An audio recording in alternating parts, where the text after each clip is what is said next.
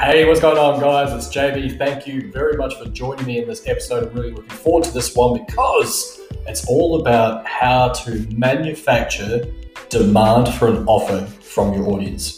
Pretty cool stuff. Anyway, this is the first time here, I'd like to say a very warm welcome to you. My name is Jamie Gardner. I'm a full time affiliate marketer, digital ad strategist. I'm also a coach for a program. I've got well over 650 students absolutely crushing it with their affiliate marketing business. And if you'd like to learn more about how I can help you with your business, check out the free case study at jgcall.com.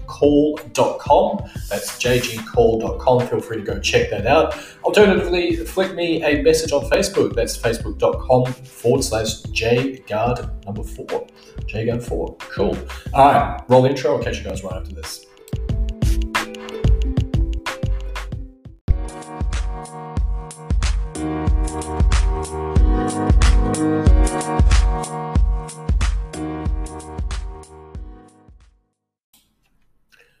Alrighty, welcome back, guys. Thank you for joining me. As I say, I'm absolutely pumped about this one because if you have an offer, and it doesn't matter if you're doing a launch, it doesn't matter if you have an affiliate offer, it doesn't matter if you are a coach or an info product producer or whatever, right? You are going to need to have demand for your product or your services or yourself. And I'm going to discuss a couple of ways that you can de- uh, create that demand in your business in order to extract revenue from your audience and make more bank. Pretty cool stuff. All right. So, in very simple terms, I'm going to cut straight to it. It's probably going to be a relatively short one because uh, I'd rather you guys listen for a short while, implement, and uh, make some bank, and hopefully come back here and get a bunch more help. Or alternatively, head over to jgcall.com, check out the free case study, and lock in a time with myself. I'd really like to wrap things up. Right. All that out of the way. How do you manufacture demand? Well, there's a couple of ways understanding these buying triggers is going to be massively beneficial for your business. And again, it doesn't matter if you're a coach or a consultant or a course creator or an affiliate, you still need to work out a way to create that demand. And so there's a couple of ways. Number one is your offer needs to have a sense of exclusivity. If it isn't something that is exclusive, people aren't going to jump on it. They're not going to see the benefit of them being part of that.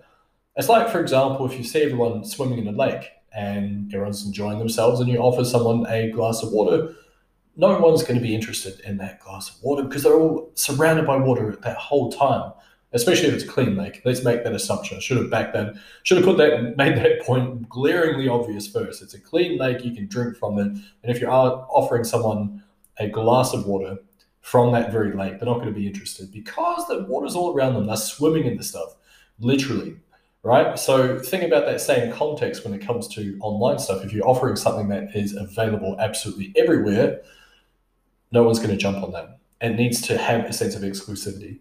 Maybe going back to the lake analogy, and I really have no idea where I'm heading with this one, so bear with me, folks. But maybe, just maybe, you develop some sort of fancy water that is self-freezing and it has uh, creates its own ice cubes.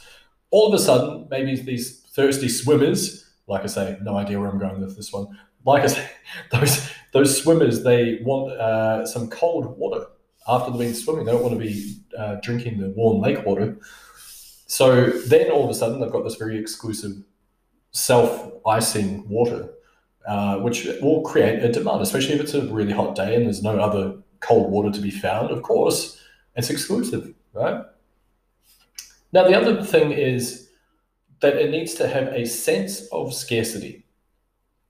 So, how do you create that? How do you manufacture a sense of scarcity within your own audience? Well, there's a couple of ways you can limit supply. Now, this would work better in terms of a higher ticket product. So, for example, if you're taking on a small beta group, then you might cap it out depending on the numbers in your audience. Maybe that's five people, maybe it's three people, maybe it's 10 people, maybe it's 30 or 100. It really depends on the size of your audience. But my encouragement is to start small. You can always uh, expand once you, you've got uh, some results for your students as well. So start small. So let's assume that it's five people. And again, that is for a high ticket offer. Uh, if it is a low ticket offer, then of course the demand is going to be higher because there's more people that can probably afford it. They can probably have find the financial means to jump into a low ticket offer. So therefore, maybe you expand the limitation of numbers out a little bit, or maybe you find another way. So another way that you'd be able to, to uh, create that demand or exclusivity or scarcity in this instance, sorry, is uh, by basically having a, a countdown. You know, you want to imp- imply that once they miss out on this great thing, their lives are never going to be the same. of course, make sure that you're using true tactics. Don't don't BS about what the product or service or offering can actually do for someone. But you can certainly leverage that by having a countdown, having a date where it expires or a time where it actually expires. And when it does, they feel like they've missed out. Now, of course, the, the way that you demand, create that demand is by having a kick ass offer that solves a bunch of problems and is an absolute no brainer for people. So, the point of all this being that you can create exclusivity, you can create a sense of scarcity, and of course, like I say, the third one there is that you can have a time limitation which plays onto that scarcity factor as well. If there is no time frame and people can just buy it whenever they choose forever, then it's not going to have the same impact. So then, of course, this raises the question: Okay, well, does that mean you have to do a launch like every month, or every week, or like whatever? Uh, you don't have to, but you can create a new angle for that every month. So it doesn't necessarily need to be a full launch. I'll give you another example here as well. Let's say, for argument's sake, that you load up a Facebook group full of wonderful human beings and you have something that you're offering them as part of, say, a free or a paid training, really doesn't matter. But let's just assume that there's a thousand people in there and the engagement is through the roof. People are commenting, they're messaging, they're interacting with one another in the comments, they are putting up their own content in that group. It's just going absolutely bananas and things are working out well. People are absolutely stoked to be in this group. They can't wait for the training to drop. Things are looking great. They're all overfilled with joy. And then you say to them, well, look, here's the deal. The group's going to expire soon. It's a pop up group and it's going to disappear in, say, 10 days, five days, seven days, whatever. And let's assume that if these people are getting this great training and you want to force that demand from them, then you can imply to them that they only have five days left, that they only have 10 days left in order to jump into this next thing, which is going to give them the answer to their prayers. And again, it has to solve the problem. You can't just you know throw something out there that's bollocks. Actually, has to be a decent quality product. It has to have a, a mechanism that solves the problems for people. Actually, provides that solution, helps them out. So creating demand, you've now done it in two different ways. You've got a huge, big audience, massively engaged. You've also got a time limitation on the group itself before it disappears. But the other thing that you do have is the scarcity factor because it's not feasible for you to serve every single person, especially if you're launching a high ticket.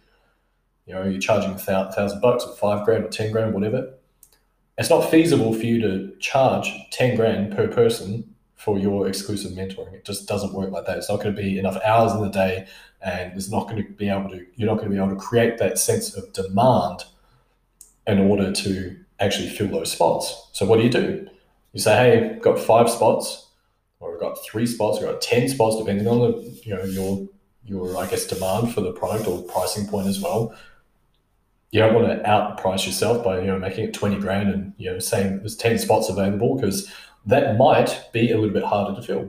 Maybe it won't be you know it, it, depends on the demographics of your audience as well. However in this instance let's assume that it's just everyday people they're just looking at something and your pricing point is a thousand bucks you know we're going to go on the lower scale of the high, uh, high ticket stuff here so it's a thousand bucks for a course or a coaching program or a, a pathway or whatever you choose to, to throw out there so then all of a sudden, if you say, hey, listen, there's actually only five spots available, how much more demand do you think you're going to have for those five spots? How easy is it for you to fill those five spots? Stupid easy. and then the cool thing is, you've also got this big database there that you can continue um, liaising with. You can maintain conversations with. Some people are going to be logical buyers, so they might take a little bit longer, and you can massage those conversations and those relationships as you go along. Keep providing that value and obviously take them through that pathway as best as you can. So those are a couple of real simple ways there. I just gave you guys a, handful of things. And go out and implement them. I, would uh, I'd suggest you probably do quite well out of those.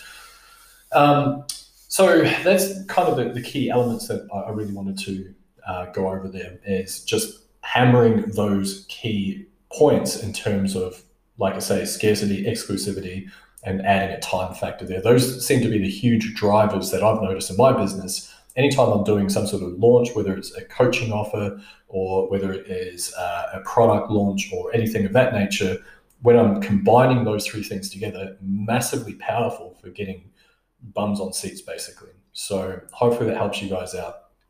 Anyway, if you got value out of this, feel free to smash that subscribe button and I'll catch you guys in the next one. Cheers.